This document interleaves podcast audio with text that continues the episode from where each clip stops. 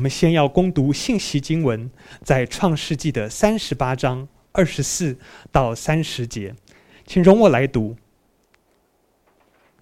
约过了三个月，有人告诉犹大说：“你的儿妇他玛做了妓女，且因行淫有了身孕。”犹大说：“拉她出来，把她烧了。”他玛被拉出来的时候，便打发人去见他公公。对他说：“这些东西是谁的？我就是从谁怀的孕，请你认一认，这印和袋子并账都是谁的？”犹大承认说：“他比我更有义，因为我没有将他给我的儿子示拉。”从此，犹大不再与他同寝了。他玛将要生产，不料他腹里是一对双生，到生产的时候。一个孩子伸出一只手来，收生婆拿红线拴在他的手上，说：“这是头生的。”随后，这孩子把手收回去，他哥哥生出来了。收生婆说：“你为什么抢来呢？”因此，给他起名叫法勒斯。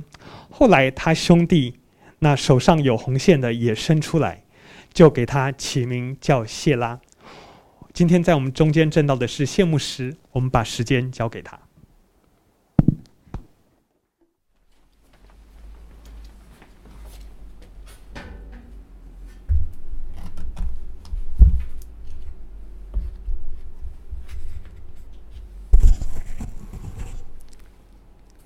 弟兄姐妹平安。今天我们看创世纪第三十八章。从上创世纪的三十七章往后，一直到五十章，主要都是在讲约瑟的生平。但是在三十八章这里，插进了犹大的整个的事件，好像有一点突兀。但是作者把犹大和他玛的事情放在这里，必定有作者的。领受的属灵的意义在这里。流便是雅各的长子，他辱没了长子的名分，所以长子的名分后来归给了约瑟。犹大是雅各的第四个儿子，是利亚生的，在兄弟当中其实并不凸显。在约瑟穿着彩衣，被他哥哥们嫉妒，要把他杀了的时候，犹大出面建议把约瑟卖了。犹大这个时候的建议，其实保护了约瑟。从这个时候开始，犹大在兄弟们的当中也扮演了实质属灵的角色、领袖的角色。所以，我们读三十八章。我们就需要有一个了解，圣经从这里开始要强调犹大这个支派是特别被上帝所拣选的，他的后裔将来要来做王。所以你读三十七章以后，虽然整个的事件的内容在约瑟的身上。这里让我们看到约瑟的一生也是非常的艰辛，有神的恩典。但是你要从约瑟的身上看到将来被拣选的那一位君王。当然，从三十八章本身内容的角色，我们看到犹大和他玛在整个的事情上，却成就了上帝救赎计划当中。非常美好的祝福。三十八章，犹大离开了兄弟啊，圣经这样记载，他娶了迦南人舒雅的女儿为妻，并且生了三个孩子。这三个孩子叫做尔、厄南和示拉。那么尔大儿子还娶了一个媳妇叫他玛。圣经说，因为这个大儿子尔。常常行神眼中看为恶的事，以致上帝就收取了他的性命。后来犹大就把老二恶男让老二娶了啊他的寡嫂他玛。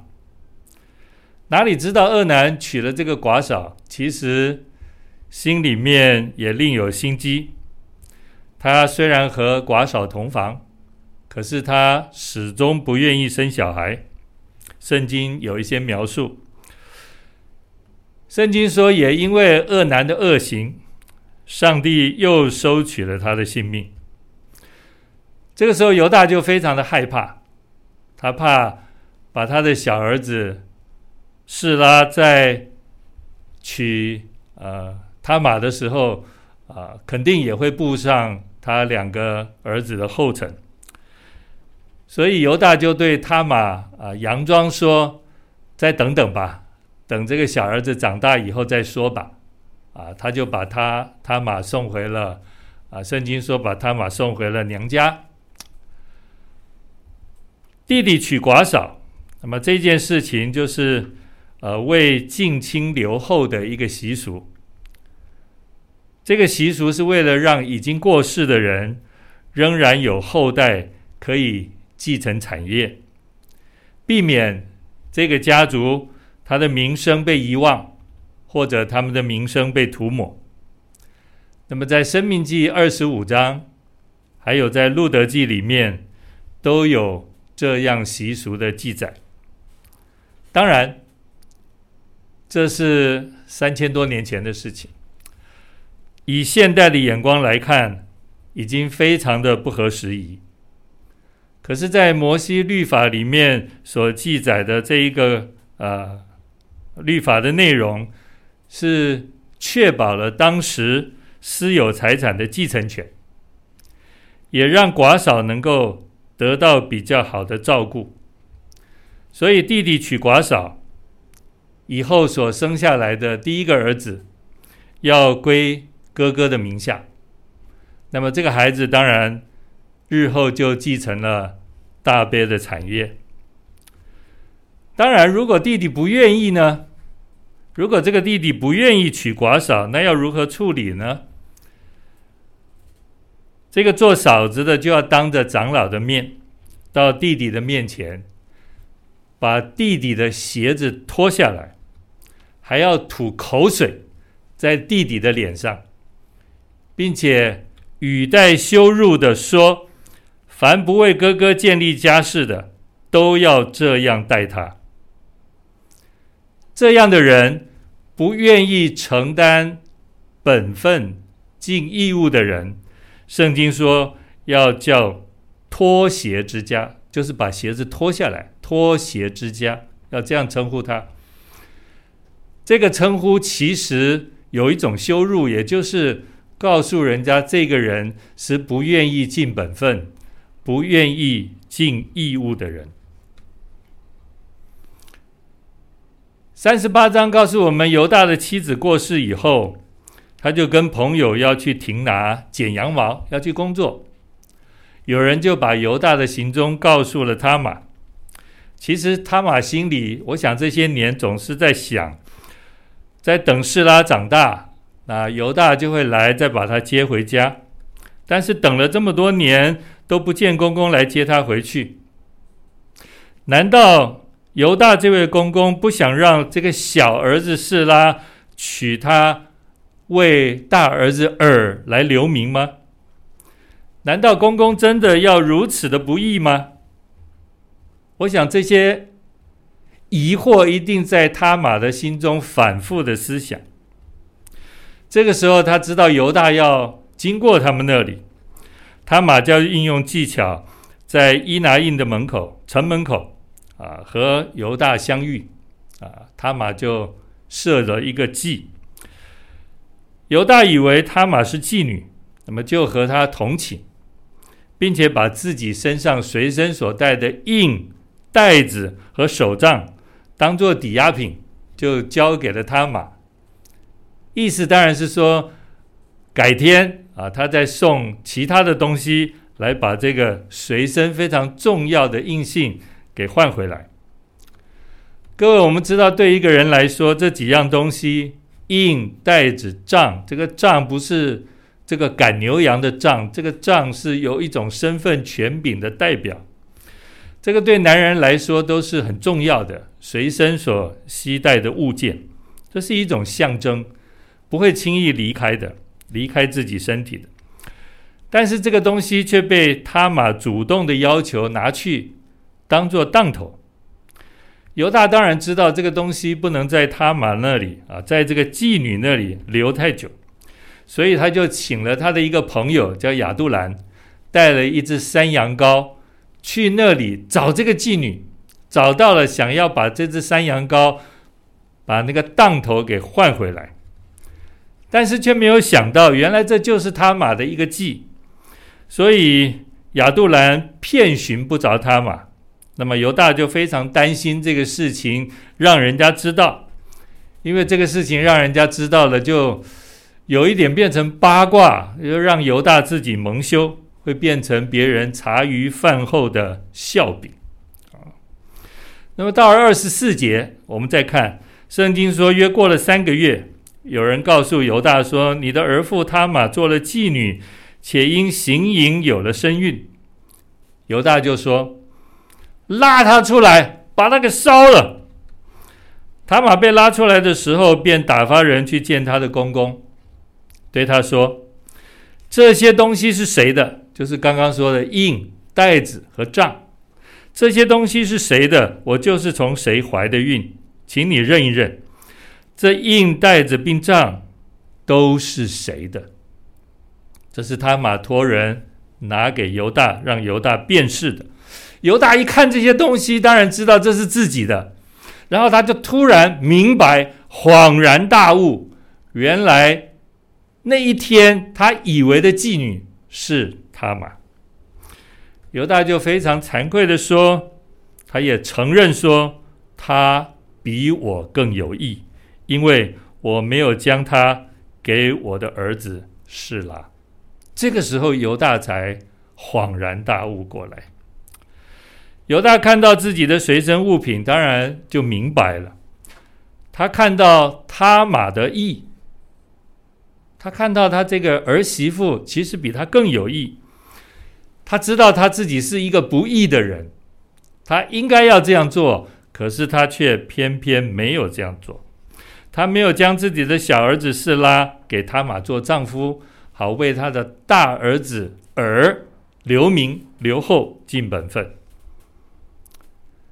各位弟兄姐妹，本来这看来好像一件丑闻。要爆发出来，但是这件事情却成了犹大属灵生命的转捩点。犹大说：“他玛比他更有义，更有义的意思就是更有理，更合乎神的心意，也更接近上帝的标准。他玛比犹大更接近上帝的标准。”当犹大这样宣告的时候，其实对犹大来说，他也等同于承认他自己的不义、自己的无理、自己的错误。我们看到犹大身上，就知道属灵生命的转捩点，属灵生命改变的具体的关键，往往都是在于看到和愿意承认自己的错误、自己的罪。自己的败坏，自己的不义，并且愿意立刻在这些不义、错误和败坏上面改正过来。我们从人的软弱上面来看，当我们在面对一些极小的事情，我们其实很容易承认自己的疏忽。我举个例子。我们走在路上不小心撞到人，或者我们坐公车、坐捷运，人很挤，不小心踩到人；或者我们跟人同桌一起吃饭，不小心你把水或把饮料打翻了，溅到人的身上。这种对我们来说都是生活上非常小的事情，而面对这些非常小的事情，其实我们都会有一种自然的反应，就是对不起，对不起，对不起，抱歉，啊，那是因为我们的疏忽不谨慎，而好像让人家不方便，影响到了别人。我们会不加思索的向人表达我们的道歉。但是除了这些看来非常小的事情，如果我们碰到比较重大的事情呢？如果我们碰到攸关个人的荣辱，或者是影响到个人还有团体的利益的时候，甚至我们把这个事情再放大，我们在面对国家的政策和抉择，在判断上有疏忽的时候，有错误的时候，其实面对这种重大事情的时候，我们真的很难愿意也看到有人愿意承担、愿意承认自己的错误。我们很难看到有人愿意谦卑的道歉，跟众人表达对不起，他做错了。我这样的说，我这样说不表示我不会，其实我也是这样的人。我辅导过很多的呃家庭夫妻，最让人觉得无解、最让人无力的，就是当我们在跟夫妻谈话的时候，你从夫妻的一方，你会发现他只看到对方的问题，他所有表达的都是对方的问题。完全抹视自己生命当中的破口，抹视自己生命当中的瑕疵。这也是圣经告诉我们的。其实我们眼睛里满满都是良木，可是我们的视力非常好，我们视力可以二点零的看到别人眼中的一根小小的刺。婚姻生活。同工很多的关系都是这样。从犹大的身上，你看到属灵生命的一个复兴、一个长进，或者属灵生命的改变转捩点，就是关键在于我们是否看到自己的不义，看到自己的过失，看到自己的罪恶，看到自己的败坏。属灵生命的智慧，绝对不是在于。你到底看到别人有多少问题，而是看到自己，看到自己。我有很多戒毒成功的好朋友，无论是在晨曦会或者是在牧恩之家，我看到他们在认识主的过程当中，起初当然因为吸毒或者是酗酒。他们的身心灵被捆绑，这是一个非常痛苦的事情。所以起初他们到了晨曦会或者牧恩之家，可能心里面只带着一种盼望，就是能够改变这样的恶习。但是他们住在村子里面一段时间，他们开始认识耶稣基督，在圣灵的光照，在真理的光照当中，他们慢慢的发现，原来。自己是一个罪人，原来自己是这么的败坏，原来自己曾经犯了这么严重的恶行。他们开始知道需要向神认罪，向神请求赦免，请求饶恕。他们也知道，在过去很多的生活行为当中，严严的得罪过许多的人。包括自己最亲近的家人，以致他们也在主的恩典当中明白，恍然大悟过来，他们也需要向过去他们所得罪的人认错，请求原谅。圣经说，这样的人在主里面更新变化的人。他们开始在属灵的知识上渐渐更新。这属灵的知识，当然就是我们看到人的见证，看到人生命改变的榜样，更是我们从神话语当中所领受的，看到主耶稣基督的生命样式。圣经说，渐渐更新，正如照他主的形象。这一群好朋友，他们在基督里成为新造的人，旧事已过，都变成新的了。他们在主的恩典当中穿上新人，这新人是照着神的形象造的，有真理的仁义和圣洁。从这些福音戒毒过来的好朋友，从他们的身上说，也就是他们本来只是想改变一个坏习惯，吸毒的坏习惯，或者酗酒的坏习惯，或者赌博的坏习惯。但是却因着上帝，因着耶稣基督的爱、恩典、救赎，他们却成为了一个新造的人。这是属灵生命的转捩点。看到自己的败坏，知道自己不能，而全然来依靠上帝。他玛从犹大怀了孕，生了双胞胎。刚刚经文我们知道。这双胞胎，一个叫法勒斯，一个叫谢拉。这两个人，双胞胎兄弟，在犹大的后裔当中是非常重要的成员。他们跟雅各还有以扫非常的像。后面生的，也就是晚生的，就是那个弟弟，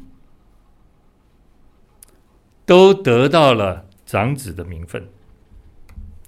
在马太福音耶稣基督的家谱里面，各位你去读的话，你就可以看到法勒斯是被上帝特别拣选和恩待的。福音本是神的大能，要救一切相信的。福音使罪人、使不义的人看到自己的罪恶、败坏和不义。当然，福音使我们因着耶稣基督。在他里面可以成为义。他马暗暗的做了一件好像错事，是一件羞辱的事情。这件事情几乎要丧命。犹大说：“拉他出来，把他给烧了。”可是我们在看犹大呢，其实他一直隐藏了自己的不义。但是后来却像审判官一样，要做一件公义、维护自身面子的事情。上帝怜悯犹大，让他知道原来他马比他更有义。这件事情让犹大自惭形秽。求主帮助我们，当我们。义正言辞的想要烧死人的时候，让圣灵光照我们，让我们看看自己。雅各在临终的时候为儿子们祝福，这在创世纪四十九章，我想我们月底会讲到这段经文。各位，你读雅各的祝福，你发现。雅各对于流便、西面、利未这前三个儿子啊，老大、老二、老三，其实都是责备的话。犹大老四，直到犹大，雅各才真正说出祝福的话。这在创世纪四十九章第八节，雅各祝福说：“犹大啊，你弟兄们必赞美你。”各位。如果你读圣经，你会发现在圣经里百分之九十九点九赞美都用在上帝的身上，不会用在人的身上。圣经里面只有这一节是例外的。雅各对犹大的赞美说：“犹大，你弟兄们必赞美你。”这是一个多么大的祝福！雅各说。犹大要受他弟兄的赞美，当然，犹大这个名字的意思就是赞美的意思。但是雅各这么说，其实也暗示了犹大将来会有一位后裔，那一位后裔要跟上帝一样受人的赞美。当然，雅各除了这个，还为犹大有很多的祝福。雅各说：“你手臂掐住仇敌的颈项，你父亲的儿子们必向你下拜。”犹大会受到兄弟们的下拜，当然，前提是这些人知道他胜过了仇敌。犹大是一个得胜者。雅各还用狮子来形容犹大，表示他在兄弟当中是非常突出的，无论是地位、权柄、威严，就像狮子。各位，我们一听到狮子，看到狮子，我们就知道狮子在万兽当中所代表的地位。雅各对犹大的这些祝福，其实都是指向将来的那一位后裔，就是弥赛亚。耶稣基督，在路德记里面，波阿斯其实就是犹大和法勒斯的后代后裔。当波阿斯在路德记里面记载，他愿意以致敬的亲属，以这样的身份来尽本分，娶路德为妻，并且愿意照顾这位寡母婆婆拿阿米的时候。城门的长老和众人都祝福他，祝福波阿斯。有三大祝福。这些人说：“愿耶和华使进你家的这女子，就是路德，像建立以色列家的拉杰利亚一样，把路德的位分跟创世纪之前以色列，呃，雅各的两个妻子利亚、拉杰。”把它连在一起。这些人的祝福又说：“又愿在以法他得亨通，在伯利恒得名声。以法他就是伯利恒，在这里有好的名声，因着有主的同在，凡事亨通。”第三个祝福是：“愿耶和华从这少年女子赐你后裔，就是路德，使你的家像他玛。”从犹大所生法勒斯的家一样，各位，你看，在路德记里面，祝福波阿斯都从犹大跟他玛这样的一个关系所生法勒斯的事情，把它连接在一起。所以，当然，我们从世俗的眼光来看，创世纪三十八章是一件不太名誉的事情。可是，从神的眼光来看，这整个救赎的计划。这却是一个上帝极大的恩典。他马就在这样的恩典当中，成为了犹大家的祝福。我们再往前想一想，神跟亚伯拉罕立约，那亚伯拉罕立约当中的祝福，那个核心是什么？其实你把它延续到现在，就是雅各为犹大的祝福。因为只有犹大得到了亚伯拉罕和雅各那整个祝福的核心。有一位君王要从犹大的后裔降生，他要做王，并且直到永永远远。我们感谢上帝的恩典，感谢上帝的智慧，感谢上帝奇妙救赎的计划。我们一起祷告，天父，我们谢谢你。谢谢你用测不透的爱，用这奇妙的方式来成全你自己救赎的恩典跟计划。我们众人都因信在耶稣基督里领受了这恩典与祝福。愿上帝保守我们，天天都可以在属灵上有一个转捩点，就是我们要在圣灵和真理的光照下，看到自己的软弱。看到别人的义，看到别人的好，看到别人的长处，天主帮助我们从这里不单看到上帝的救赎，也看到神在我们这软弱、罪恶、败坏人身上的心意。我们献上感谢，如此的祷告，奉耶稣基督的圣名，阿门。